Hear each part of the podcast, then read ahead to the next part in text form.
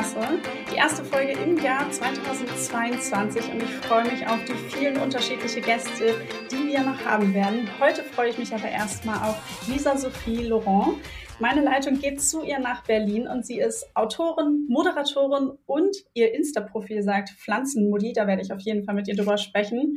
Sie studiert Psychologie, arbeitet nebenbei als Journalistin und Moderatorin und hat seit 2010 ihren eigenen YouTube-Kanal und erzählt dort Geschichten aus ihrem Leben und ist ein bisschen die große Schwester aus dem Internet.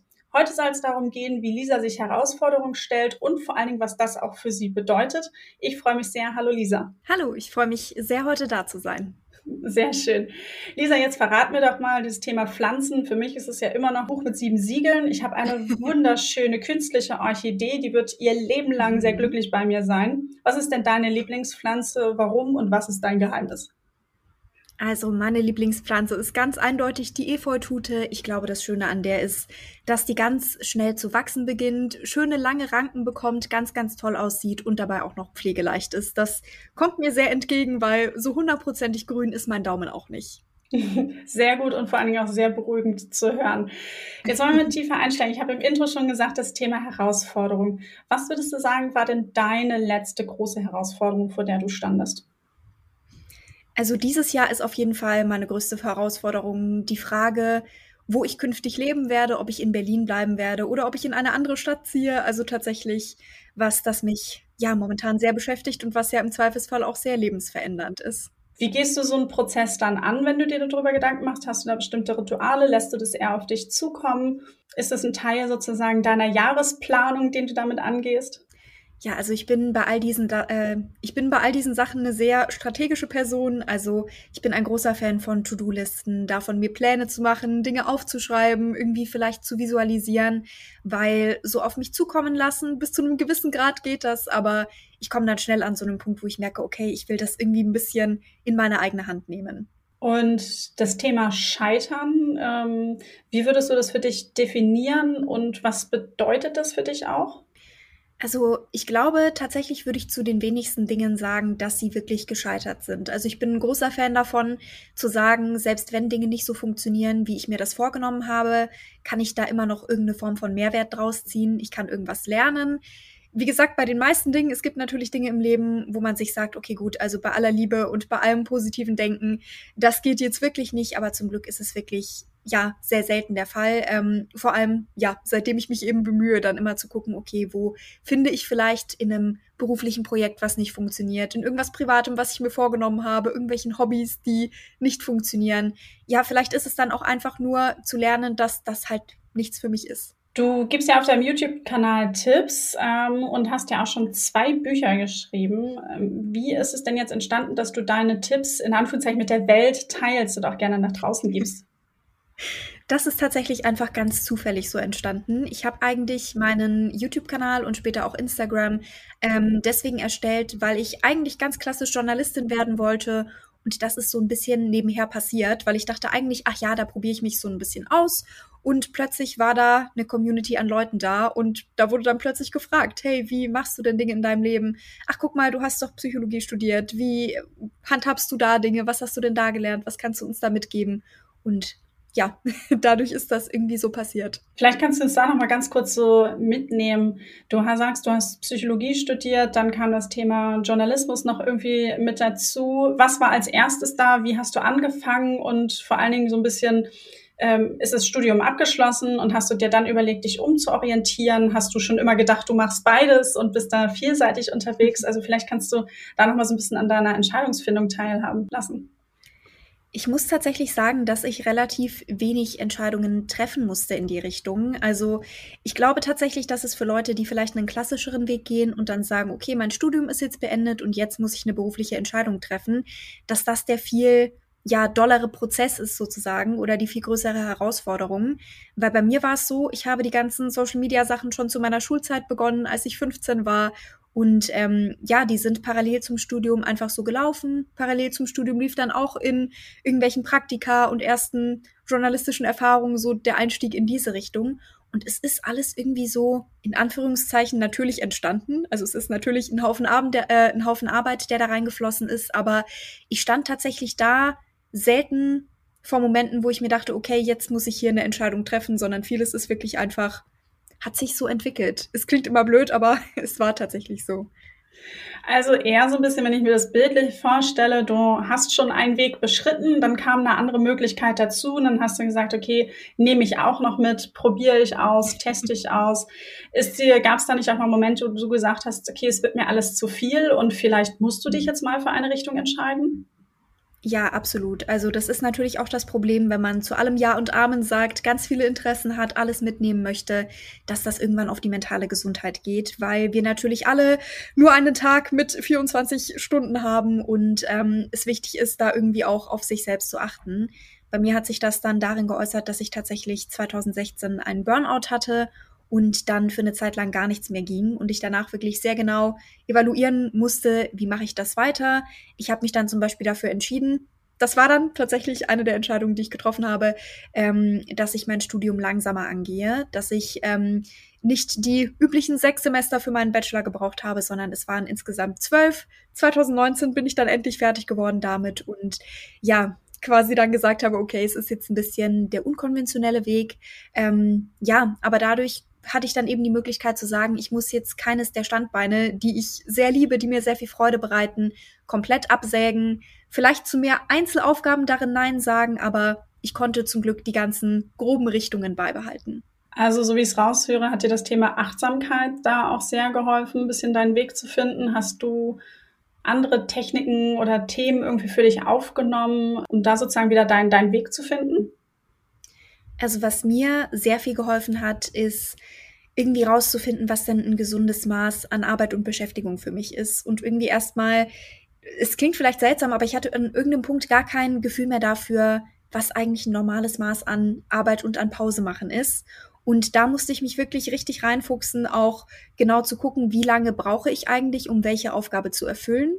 Und dann zu schauen, okay, ich gestalte mir jetzt einen normalen acht Stunden Arbeitstag, wie andere Leute das auch machen und ähm, werde nicht auch noch das Wochenende durcharbeiten und so weiter, ähm, was ich früher einfach gemacht habe, weil ja einfach Optionen da waren, ich das gerne mitnehmen wollte und es wirklich einfach schwierig gewesen ist, Nein zu sagen zu Dingen.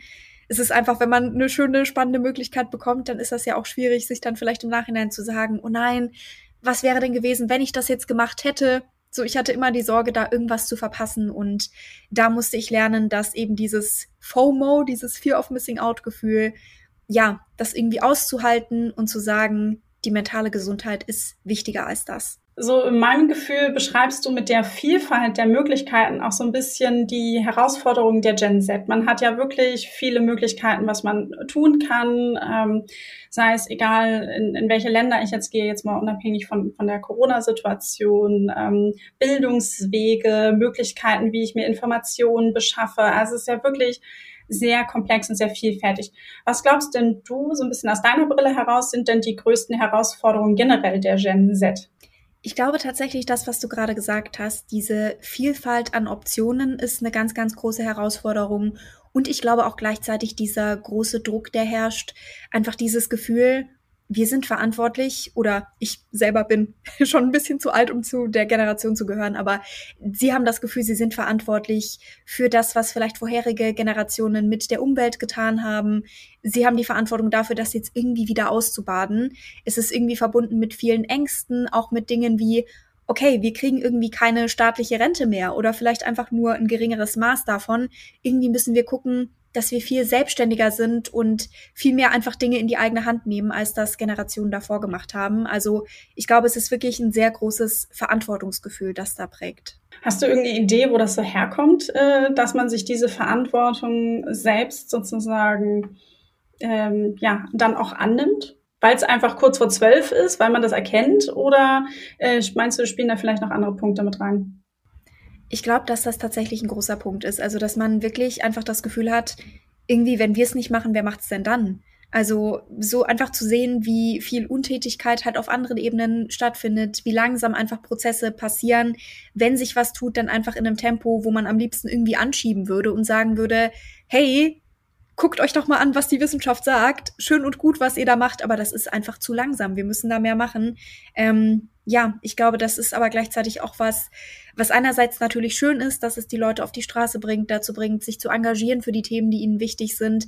Aber es ist irgendwie auch ein früheres Erwachsenwerden wenn ich mir irgendwie angucke, die Leute, die sich bei Fridays for Future zum Beispiel engagieren, die teilweise noch so jung sind, wenn ich mich zurückerinnere, so in der siebten, achten Klasse, das sind keine Themen gewesen, die mich und die Leute in meiner Klasse irgendwie beschäftigt hätten oder so ein generelles politisches Engagement, das hat, wenn überhaupt, in einem viel geringeren Maße stattgefunden, weil man aber auch einfach das Gefühl hatte, dass nicht so wirklich die Notwendigkeit besteht dafür. So, ja, das regelt ja jemand anderes für uns. Warum sollten wir uns da engagieren? Jetzt wollte ich noch zu ein paar Gefühlsthemen kommen. Eine verlorene Liebe, Enttäuschung in der Freundschaft, ähm, vielleicht auch unerfüllte Erwartungen an Ausbildung, Studium oder die neue Stadt. Äh, spannend, weil für dich steht das ja eventuell bevor. Das sind jetzt zwar ganz unterschiedliche Dinge, aber hast du generell einen Tipp, worauf ich in Situationen achten sollte, wo es mir persönlich halt nicht so gut geht. Vorhin hast du schon gesagt, eben zu gucken, was ist für mich normal in Bezug auf Arbeitspensum. Aber wenn man dann nochmal so ein bisschen auf, auf die generellen Situationen draufschaut, hast du dann nochmal so eine Herangehensweise? Ich glaube, es ist ganz, ganz wichtig, auf den eigenen Körper und auf seine Signale zu hören. Das ist auch was, was ich ganz deutlich gemerkt, äh, gemerkt habe in dieser Burnout-Phase, dass eigentlich, bevor der Kopf so richtig angeschlagen hat, sich der Körper schon viel früher gemeldet hat mit Verspannungen, mit Kopfschmerzen, mit einem Kiefer, den ich irgendwann fast nicht mehr öffnen konnte und ich habe da ganz lange irgendwie den Zusammenhang nicht gesehen und dachte mir, ja, ja, ach, das übergehe ich jetzt und wird schon irgendwie weggehen und passt schon. Ähm, wirklich diese Signale nicht wegzuignorieren, sondern wirklich ernst zu nehmen und sich zu sagen, hey, ich habe nur den einen Körper, ich muss mich um den kümmern. Das ist eine große Verantwortung, die genauso wichtig ist wie alles andere. Weil wenn die Gesundheit nicht mehr da ist, dann ja, schränkt einen das in so vielen Bereichen einfach ein.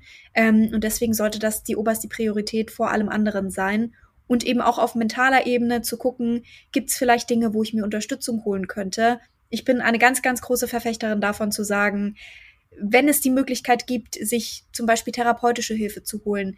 Es ist so ein abgedroschener Satz inzwischen, aber wir holen uns Unterstützung, wenn wir uns ein Bein brechen. Es sollte genauso normalisiert sein, sich Unterstützung zu holen, wenn man mit mentalen Themen zu tun hat, wenn man mit Stress, mit Überforderung, mit Depressionen und so weiter und so fort zu kämpfen hat, dann ja, ist das ganz, ganz wichtig und kann so einen großen Unterschied machen, das eben nicht mit sich selbst auszumachen. Jetzt sind es ja so Themen, die man vielleicht in seinem Inneren verspürt, okay, ich müsste was tun oder ich muss was angehen. Wenn wir jetzt mal so generell auf Dinge im Leben, im Alltag schauen, ich denke mal, da geht es mir wie ganz vielen anderen auch so unliebsame Aufgaben, die schiebt man ja immer gerne vor sich her. Und für mich gehört zum Beispiel auch dieses Thema Gesundheit häufig dazu. Ähm, ich schiebe Arztbesuche gerne auf, am liebsten gehe ich gar nicht erst hin. Ähm, jetzt kommst du sozusagen ja auch aus der Psychologie. Warum ist das denn jetzt so? Also generell, dass man neue Dinge und unliebsame Sachen aufschiebt, hat, glaube ich, auch einfach ganz viel so einen evolutionären Background, dass sich mit neuen Dingen zu beschäftigen, Herausforderungen anzunehmen, auch immer einen größeren Aufwand bedeutet an mentaler Kapazität, an körperlicher Kraftaufwendung vielleicht auch, als wenn man stattdessen irgendwelchen Routinen und Gewohnheiten nachgeht, weil da der Kopf einfach nicht so aktiv werden muss. Und es ist dann einfach so historisch gesehen, dass vor allem irgendwie in Zeiten, als es eine Nahrungsmittelknappheit gab, man wirklich sehr, sehr sparsam mit seinen Ressourcen umgehen musste. Und unser Körper, der hat das einfach weiter in sich drin, zu sagen, ach komm, ich gehe den Weg des geringsten Widerstands, ich gehe das, was ich schon kenne, ich gehe das, wofür ich mich nicht anstrengen muss. Und ähm, deswegen ist es einfach so schwierig zu sagen, hey komm, ich überwinde mich jetzt, sei es irgendwie zum Sport, dazu, sich mit neuen Themen zu beschäftigen. Ähm, ja, einfach weil das ein Kraftaufwand ist und der Körper sagt, hm, nee, lass uns das doch mal nicht machen. Alles andere hat doch auch gut funktioniert. Warum was Neues probieren? Ja, da ist äh, viel Wahres dran. Ich habe gerade noch mal so für mich mit meinen Ohren gerade auch richtig mitgehört und ja, stimmt. Hast du denn jetzt aber Tipps, wie ich mir ein energetisches äh, Umfeld schaffe, also dass ich wirklich in die Energie selber komme? Was mir immer sehr doll hilft, ist mit Routinen zu arbeiten oder dann neue Dinge in Routinen zu etablieren. Da gibt es beispielsweise den Tipp zu sagen, dass man Dinge, die man sich neu angewöhnen möchte, ähm, sei es irgendwie sowas wie Sport oder auch zu sagen, ich nehme mir zum Beispiel jeden Tag 15 Minuten Zeit, um mich mit einer neuen Thematik auseinanderzusetzen oder ich, keine Ahnung, mache gewisse Termine aus, ähm, das mit bereits bestehenden Routinen zu verbinden. Also zum Beispiel zu sagen, okay, jeden Morgen starte ich damit, dass ich meine Zähne putze und nach dem Zähneputzen äh, mache ich noch ein bisschen Sport und danach mache ich mein Frühstück und solche Dinge eben mit gewohnten Sachen noch oben drauf zu bauen. Also zum Beispiel zu sagen, okay, und nach dem Frühstück, da setze ich mich jetzt 15 Minuten hin und beschäftige mich mit dem Thema, bevor der eigentliche Arbeitstag beginnt. Oder bevor ich das Abendessen koche, mache ich das noch kurz. Also das einfach daran anzuknüpfen und das vor allem auch Schritt für Schritt zu machen, nicht zu viel von sich zu erwarten. Also auch dieses klassische Phänomen, was wir jetzt ja auch gerade erst hatten, wieder mit Neujahr, ähm, zu sagen, okay, ich möchte jetzt 30 neue Sachen auf einmal machen. Das ist natürlich auch schwierig, ähm, ja, weil der Körper sich eben gerne auch Zeit lässt und sagt, okay, jetzt machen wir erstmal eins nach dem anderen. Und wenn die eine Sache gut etabliert ist, dann zu sagen, okay, jetzt kann ich das mal mit dem nächsten probieren. Stellst du dir persönlich gerne Challenges? Ähm, also baust du es irgendwie so richtig mit in deinen Alltag ein? Und wenn ja, vielleicht hast du ein Beispiel. Ja, ich mache das sehr, sehr gerne. Das ist tatsächlich äh, auch ein großes Thema auf meinem YouTube-Kanal. Ich mache sehr viele verschiedene Selbstexperimente, wo ich eben auch Dinge ausprobiere. Da war alles Mögliche schon dabei, von ähm, irgendwie eine Woche ohne Zucker leben oder einen Monat war es damals, glaube ich, sogar. Dann habe ich irgendwie versucht, äh, nur noch kalt zu duschen, ähm, versucht, verschiedene Sportaktivitäten zu integrieren, mehr zu Fuß zu gehen und so weiter und so fort. Also ich habe schon viel rumexperimentiert in diesem Bereich und ja, bin da auf jeden Fall immer offen für und äh, versuche mich immer wieder da ja auch neue, mich neuen Herausforderungen zu stellen, weil ich glaube, nur so kann man auch wachsen und sich weiterentwickeln. Auch wenn es einem nicht immer so leicht fällt und ich auch gestehen muss, dass ich inzwischen nicht mehr kalt dusche. ja, äh, ich schaffe das Kaltduschen nur sozusagen bauchabwärts, aber ähm, ja. gerade nach dem Laufen und für die Beine sind diese Kalt-Warm-Duschen super. Ähm, ich glaube, ja, wer jetzt noch ein bisschen Inspiration für Challenges braucht und auf deinem YouTube-Kanal vorbeigucken möchte, ähm, unter welchem oder wie findet man dich da? Der äh, YouTube-Name ist einfach Lisa Sophie Laurent, also genau wie mein Name. Beziehungsweise ich glaube einfach, wenn man nach Selbstexperimenten sucht, dann wird man da bestimmt auch fündig. Sehr gut, sehr gut. Jetzt äh, sind wir ein Finanzpodcast auch und wollen noch so ein bisschen was erfahren, so ein bisschen zu deinem Verhältnis zum Thema Geld und äh, Investition. Ähm, sind Finanzen oder auch das Thema Investieren in Wertpapiere denn für dich eine Challenge gewesen oder ist es noch vielleicht eine Challenge, die vor dir steht? Wie ist da so ein bisschen, wie ist dein Beziehungsstatus zu Geld? ja, also das ursprüngliche Auseinandersetzen damit, das ist tatsächlich eine sehr große Herausforderung gew äh, gewesen. Ich komme aus einer Familie, die sehr, sehr sparsam ist. Wir sind Schwaben und Schwäbinnen. Also es ergibt tatsächlich auch Sinn nach dem Klischee. Ähm, und deswegen bin ich eben damit aufgewachsen, so klassisch mit dem Sparbuch und all diesen Produkten. Und es war immer so ein, wir gucken da jetzt bloß nicht drüber hinaus, weil Wertpapiere sind total gefährlich und da setzen wir uns nicht mit auseinander. Da verlieren die Leute nur ganz viel Geld und das ist nur Gezocke und sowas macht das bloß nicht. Ähm, und deswegen war da schon für mich irgendwie eine große Hürde da, mit diesen ja, mit diesem Mindset einfach mich auseinanderzusetzen und zu sagen, okay, ähm, ich sehe Geld generell als was Positives. Ich versuche irgendwie, ja, Dinge nicht aus so einem Mangel-Mindset herauszusehen, sondern zu sagen, okay, ähm, ja, wie kann ich denn aktiv einfach mich mit dem Thema auseinandersetzen und habe dann tatsächlich mich viel beschäftigt jetzt in den letzten Jahren mit ETFs, mit Aktien, mit dem Thema Immobilien und so weiter und so fort und würde sagen, inzwischen ist das halbwegs solide geregelt bei mir. Finden wir dazu auch auf deinem YouTube-Kanal ein Video dazu oder wäre das vielleicht nochmal ein Anreiz, dass das bevorsteht?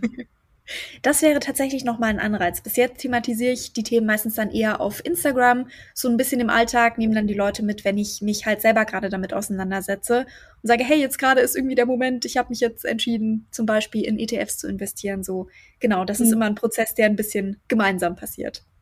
Sehr gut. Was hat dir denn geholfen, wirklich loszulegen und da auch dein Mindset zu verändern? mir ganz, ganz viele Informationen einzuholen. Auch da bin ich wieder ein großer Fan von Listen, davon mir Infos rauszuschreiben. Ich habe super viele Blogartikel gelesen, Podcasts gehört, unter anderem auch euren Podcast gehört natürlich. Sehr gut. Ähm, und ja, und mir da so alles Wissenswerte zusammengeschrieben, immer geguckt. Also ich glaube, ich habe da auch einfach durch die Journalismus-Vorerfahrung einfach so einen Zugang auch dazu, als würde ich ein anderes Thema journalistisch recherchieren. Also viele verschiedene Quellen, gucken, wo gibt's Übereinstimmungen, was passt auf mich und meine Lebenssituation, was trifft dazu und ja, wie unterscheide ich irgendwie seriöse von nicht so seriösen Informationen. Das ja, war ein langer Rechercheprozess. Und so ein bisschen der Anstoß zum Rechercheprozess, ähm, was hat das gegeben? Also gerade du hast vorhin so ein bisschen das Mindset deiner Familie und womit du aufgewachsen bist beschrieben. Dann sozusagen das, das Ganze anzugehen. Also wie kam da der Moment zustande? Das ist tatsächlich durch Gespräche entstanden mit Menschen in meinem Umfeld. Ich glaube, ohnehin jetzt in den letzten zwei Jahren ist es bei, äh, bei, ganz vielen Menschen so, dass sie auf einmal begonnen haben, sich mit dem Thema auseinanderzusetzen. Es ist ja auch äh, während der Lockdowns irgendwie ein ganz, ganz großes Trendthema gewesen, dass Menschen sich damit beschäftigen. Und die Welle ist natürlich an mir auch nicht vorbeigegangen. Und ich habe mir dann ja das immer mehr angehört bei Leuten in meinem Umfeld, gesagt, ah, okay, was machst du denn da? Erklär mir das doch mal. Und ja, fand das dann einfach so spannend, dass ich mir dachte, okay, äh, bis jetzt habe ich hier nur mein Girokonto und mein Tagesgeldkonto, aber eigentlich hätte ich doch ein bisschen was zur Seite gespart, womit man was machen könnte ich habe genug Sicherheitspuffer irgendwie auf der Seite. Das ist was, was mir immer ganz, ganz wichtig ist, zu sagen, hey, das liegt irgendwie ganz klassisch weiterhin auf diesem Tagesgeldkonto. Ähm, also wenn irgendwas sein sollte, ist das auf jeden Fall da und das kann ich nicht in großen Anführungszeichen verzocken. Ähm, ja, und dann habe ich mich da erstmalig rangetraut. Und konntest du auch deine Familie davon überzeugen oder was haben die dazu gesagt, als du gesagt hast, ich investiere jetzt an der Börse? Ja, die sind da, glaube ich, immer noch so ein bisschen vorsichtig und kritisch. Ich zeige ihnen das dann dann und dann mal so, hey, so sieht das Portfolio aus, so funktioniert das, so habe ich das aufgeteilt, das habe ich mir dabei gedacht, solche Dinge. Ähm, ich glaube einfach, je mehr Infos es dazu gibt, je mehr Austausch man einfach hat, desto mehr nimmt das auch Unsicherheiten, ähm, zu sehen, okay, das ist jetzt keine spontane Entscheidung, wo ich mir dachte, ach ja, das mache ich jetzt einfach mal, weil irgendeine random Person im Internet hat das gesagt, dann muss das ja stimmen, sondern dass da eben ein tiefer Rechercheprozess dahinter steckt und ich zeige auch gerne die seriösen Quellen, die meine Eltern dann eben auch kennen und sagen, okay, gut, da wissen wir auch, denen können wir vertrauen. Eine wunderbare Herangehensweise. Das lässt mein Finanzheldinnenherz höher schlagen. ähm, du hast eben gesagt, du sprichst auch mal über das Thema Geld oder wenn du dich damit beschäftigst, ähm, auf der, mit deiner Community, besonders auf deinem Instagram-Kanal. Was merkst du denn, kommen da von deinen Followern zurück an Fragestellungen oder auch bei denen an Herausforderungen? Woran scheitert es, dass es eben halt auch viele noch sagen, ich traue mich nicht? Es ist ganz viel auch so eine Mindset-Thematik, so ähnlich wie das bei mir am Anfang war und auch einfach dieses Gefühl von, ich bin doch nicht die Person, die irgendwo was mit Wertpapieren und was an der Börse macht. Man hat da irgendwie so ein Bild vielleicht aus irgendwelchen Hollywood-Filmen, wie man sich Menschen vorstellt oder sieht dann irgendwie Leute, die ganz hektisch telefonierend an der Börse auf und ab rennen und alles ist ganz panisch und irgendwie so eine, die Tafel im Hintergrund, wo die Kurse rapide, total schnell auf und ab wandeln und denkt sich dann, oh Gott, das ist so eine Welt, da sehe ich mich gar nicht. Und dann irgendwie den Schritt zu machen, zu sagen, ja, aber die Realität sieht halt ein bisschen anders aus als das und die Einstiegshürde ist auch gar nicht so hoch. Viel wird einfach auch nur künstlich schwierig gemacht, dadurch, dass Leute irgendwelche Fachbegriffe verwenden, wo dann gezielt geguckt wird, dass man diese Einstiegshürde auch höher hält, aber in der Realität, wenn man das mal überschritten hat oder wenn man sich eben die Informationsquellen sucht, die das transparent und einfach verständlich vermitteln, dann ist das alles auch kein Hexenwerk. Sehe ich auch so. Und vor allem dieses Thema Fachbegriffe. Manchmal gibt's ja für einen eine Sache irgendwie zwei, drei, vier unterschiedliche Beschreibungen, wo man auch denkt, so, naja gut, eine hätte es halt auch getan. Da fühle ich mich dann immer wieder an die Schule erinnert. Das ist die Grunddefinition und das sind die Ausnahmen. Ähm, wow. Lisa, zum Abschluss, hast du einen Vorsatz für dieses Jahr 2022? Hast du dir einen eigenen Vorsatz gesteckt? Ja, ich möchte mich einfach weiter mit dem Thema auseinandersetzen. Ich finde das ganz wichtig, immer wieder auf dem aktuellen Stand zu sein, sich anzugucken, was gibt's irgendwie Neues im Bereich Geldanlagen. Ich glaube, man kann auch immer noch mehr dazulernen. Ähm, und ich möchte mich dieses Jahr auch einfach gerne noch mal intensiver mit dem Thema Immobilien beschäftigen. Jetzt die letzten zwei Jahre ging es viel um Wertpapiere und das ist jetzt eben ja was was ich gerne auch in Zukunft machen würde und eben dafür sorgen kann, dass ja es einfach noch weitere Anlagemöglichkeiten sind bei mir. Wunderbar. Vielen lieben Dank für das schöne Gespräch, Lisa. Äh, ich fand es sehr spannend und äh, verabschiede mich und wünsche noch einen schönen Tag. Dankeschön, ebenso. Heute möchte ich anschließen mit einem kleinen Thema. Und zwar habe ich mit Lisa eben über das Thema Herausforderungen und Challenges gesprochen. Und so ist es jetzt auch. Neues Jahr, neue Ziele. Viele nehmen sich Dinge vor, andere machen das auch nicht. Und wenn du jetzt deine Finanzen angehen möchtest, dann haben wir genau das Richtige für dich. Unsere Challenge Finanzen statt Fitness. Natürlich ist das Thema Fitness ein wahnsinnig guter Punkt und eben super, aber wir wären nicht die Finanzheldin, wenn wir nicht sagen würden, wir kreieren dir einen Trainingsplan, in dem du eben ja, das Thema Finanzen angehen kannst. Jede Woche haben wir da einen neuen Schwerpunkt und Schritt für Schritt führen wir dich durch die Challenge. Und auf unserer Webseite unter www.finanz-heldinnen.de slash Finanzen Stadt Fitness findest du allen Input für die Challenge. Das lassen wir da auch da stehen. Wir führen die Challenge hauptsächlich auf Instagram durch, aber auf dieser Landingpage, die ich eben genannt habe, die ich auch nochmal in den Show Notes verlinken werde, findest du das ganze Jahr über eben die Angaben dazu. Und das ist auch das Tolle, du kannst jederzeit einsteigen. Vielleicht startest du oder überspringst du auch die Woche eins, weil du die ersten Basic-Aufgaben schon gemacht hast. Starte einfach an dem Punkt, wo du gerade stehst. Und jetzt auch der Aufruf, wenn du die Podcast-Folge später im Jahr hörst, das Thema Vorsätze eigentlich schon aus den Gedanken so ein bisschen weg ist. Es ist nie zu spät. Schnapp dir vielleicht einen Herzensmenschen, leg los oder leg dir auch deinen eigenen Plan zurecht. Jetzt will ich noch mal ein bisschen auf die Challenge gucken.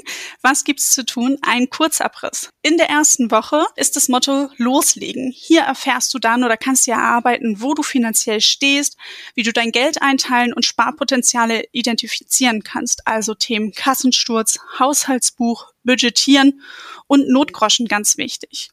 In der zweiten Woche ist das Thema Ziele.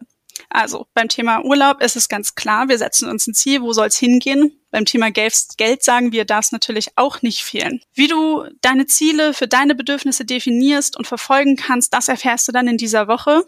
Also ganz konkret Ziele setzen anhand der SMART-Methode, Ziele auch visualisieren und dann geht's noch um das Thema Risikoprofil. Und in der Woche drei, da geht's ans Eingemachte denn wir nehmen uns ganz viel grundlegendes Basiswissen vor. Das ist der Grundstein für deine Finanzentscheidung und wird dir auch helfen, deinen Weg zu definieren. Wir haben da Themen wie die drei Säulen der Altersvorsorge, das magische Dreieck der Geldanlage, den Zinseszinseffekt, die größten Anlagefehler und vor allen Dingen erste Anlagestrategie. In der vierten Woche da folgt, wie bei der Führerscheinprüfung nach der Theorie, die Praxis. Du sollst dein Wissen auf deine persönlichen Situationen und Ziele anwenden und dann in den Heldinnenmodus übergehen. Du bekommst von uns Tipps und Tricks, wie du dein Depot eröffnen und vor allen Dingen auch erstmal aussuchen kannst und wie du Fonds, ETFs oder Aktien auswählst. Überhaupt, wie geht das Ganze? Das klingt vielleicht erst jetzt mal viel, sollte aber in kleinen Portionen gut machbar sein. Geh ganz nach deinem Tempo, weil gerade drei Woche drei hat's dann doch in sich. Und ähm, ja, wenn die Challenge im Januar läuft, werden wir sie auf Instagram täglich thematisieren und ein Goodie wir verlosen im Januar jede Woche bis zu zehn Gutscheine für ein Spotify Premium Abo, also für sechs Monate. Um damit zu machen, poste im Januar ein Bild in deinen Feed oder Story auf Instagram und verlinke uns mit Finanzhelden und nutze auch gerne den Hashtag Finanzen statt Fitness und schon hüpfst du in den Lostopf. Ich freue mich sehr auf dein Feedback. Schreib uns, halt uns auf dem Laufenden, wie es läuft. Stell uns deine Fragen bei Instagram. Jetzt ist genau der richtige Zeitpunkt, um mit deinen Finanzen durchzustarten. Ich wünsche dir ganz viel Erfolg. Deine Katharina von den Finanzhelden.